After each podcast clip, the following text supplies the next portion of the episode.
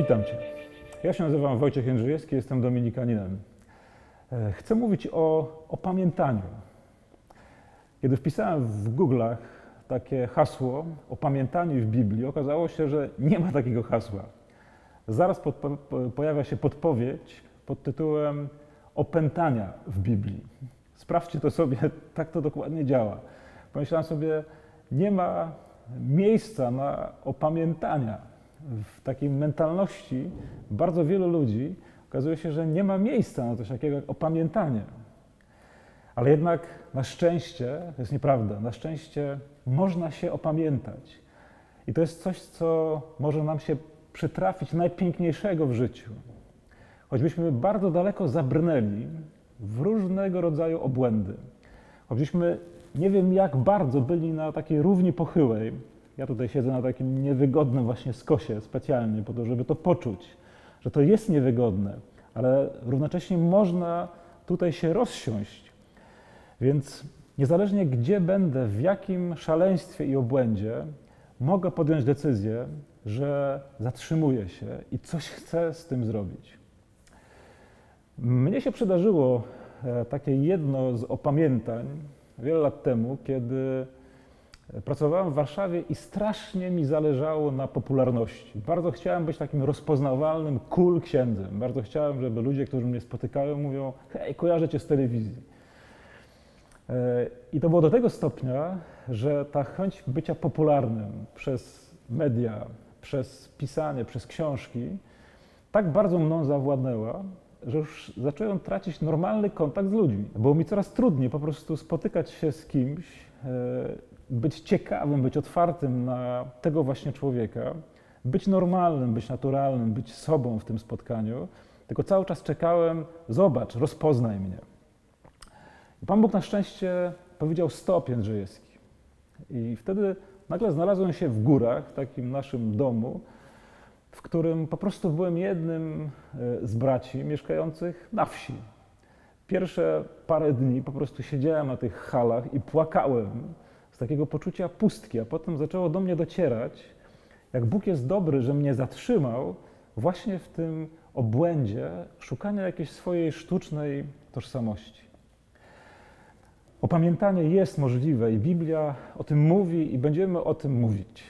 E, ale jest to trudna rzecz i też Słowo Boże wcale nie, nie chce ochronić nas przed konfrontacją właśnie z tą prawdą, że to jest trudne. Zacznijmy właśnie od takich e, obrazów w Biblii, które pokazują, jak można się jednak tak zawziąć, żeby nie odpuścić i nie dać się opamiętać Bogu. Pierwszą postacią jest Jonasz. To jest prorok, do którego Bóg mówi: Pójdziesz do e, stolicy Asyrii, do Niniwy, i powiesz im, że ich grzechy już tak urosły wysoko, już taka jest ich hałda, że nie mogę ich nie widzieć. Taki dostaje komunikat Jonasz. Jonasz mówi: Basta, nie pójdę tam. Nie chcę tam pójść, nie chcę im głosić Twojego miłosierdzia, ponieważ nie chcę, żeby oni się nawrócili, ponieważ uważam, że jedyne na co zasługują, to jest zagłada, to jest śmierć. I Jonasz im życzy śmierci i chce, żeby oni po prostu zjechali na sam dół piekła. To jest jego życzenie, a nie widzi, że sam się stacza poprzez to, że tak się zawziął i nie daje się zatrzymać. Właśnie sam się stacza na dno. I to, co jest niesamowite, że Jonasz pozostaje e, właśnie w takim zamknięciu, w takim zapętleniu, mimo tego, że Bóg po prostu staje na głowie, żeby jego postawić na nogi. Bóg, który generuje jakąś koszmarną burzę. Bóg, który pokazuje mu na dnie tego morza, E, jak, jak poprzez metaforę. Zobacz, to jest tylko dno morskie, gdzie możesz co najwyżej stracić swoje życie fizyczne, ale ty sam wkręcasz się w teraz w jeszcze gorsze dno i w jeszcze gorszą śmierć. Jesteś jeszcze gorszy niż ci niniwici, którzy potem, jak się okaże, opamiętają się. W tej samej księdze to właśnie ci gorsi potrafią się opamiętać, a ten niby lepszy, prorok, ten, o którego Bóg walczy, tak heroicznie, tak niesamowicie, stając na głowie, ten Jonasz nie chce się nawrócić. Nie chce dać się zatrzymać w tym swoim zjeździe, ponieważ jest zapiekły w swojej wściekłości. Bóg posyła rybę, chroni go jakby we swoim wnętrzu, bo wnętrzności są symbolem w Biblii miłosierdzia. Tam go chroni, tam go chce rozgrzać, tam go chce ocalić, przebudzić, e, żeby mu się w głowie rozjaśniło i on aż dalej pozostaje przy swoim, troszeczkę coś w nim tam pęka, ale tylko na chwilę. Idzie do Niniwitów i mówi: Jeszcze 40 dni i będziecie zniszczeni. I oni to czują, że on tego dla nich właśnie pragnie. Druga taka sytuacja w Biblii, która pokazuje, jak trudne może być opamiętanie, mimo tego, że Bóg naprawdę robi wszystko, żeby człowieka potrząsnąć, żeby on otworzył oczy, otworzył serce. To jest przypowieść o starszym bracie, e, przypowieść o synu marnotrawnym, tak ona jest e, znana, rozpoznawalna. Kiedy już ten młody wraca, e, wówczas starszy brat absolutnie nie może się z tym pogodzić, że ten młody został tak miłosiernie przyjęty przez ojca. Nagle włącza się w nim straszne rozżalenie, że on tyle lat siedzi tutaj w tym domu, jest taki lojalny, tak bardzo lojalny e, i wydaje mu się, że ojciec nigdy nie okazał mu takiej czułości, jak temu właśnie, który wszystko przegrał, który wszystko stracił.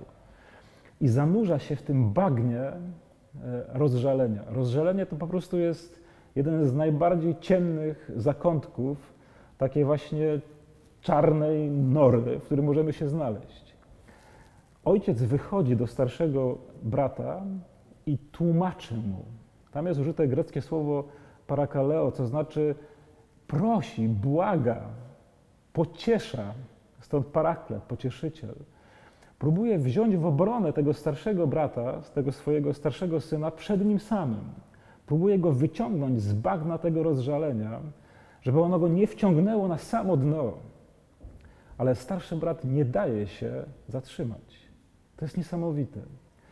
Dla mnie to jest opowieść i w przypadku Jonasza, i w przypadku tego starszego brata o tym, jak bardzo e, trzeba mieć w sobie taką pokorę, jak bardzo trzeba troszeczkę się wystraszyć, że ja mogę pójść na dno własnego piekła, poprzez to, że nie pozwolę Bogu, który tak walczy o mnie, abym się opamiętał.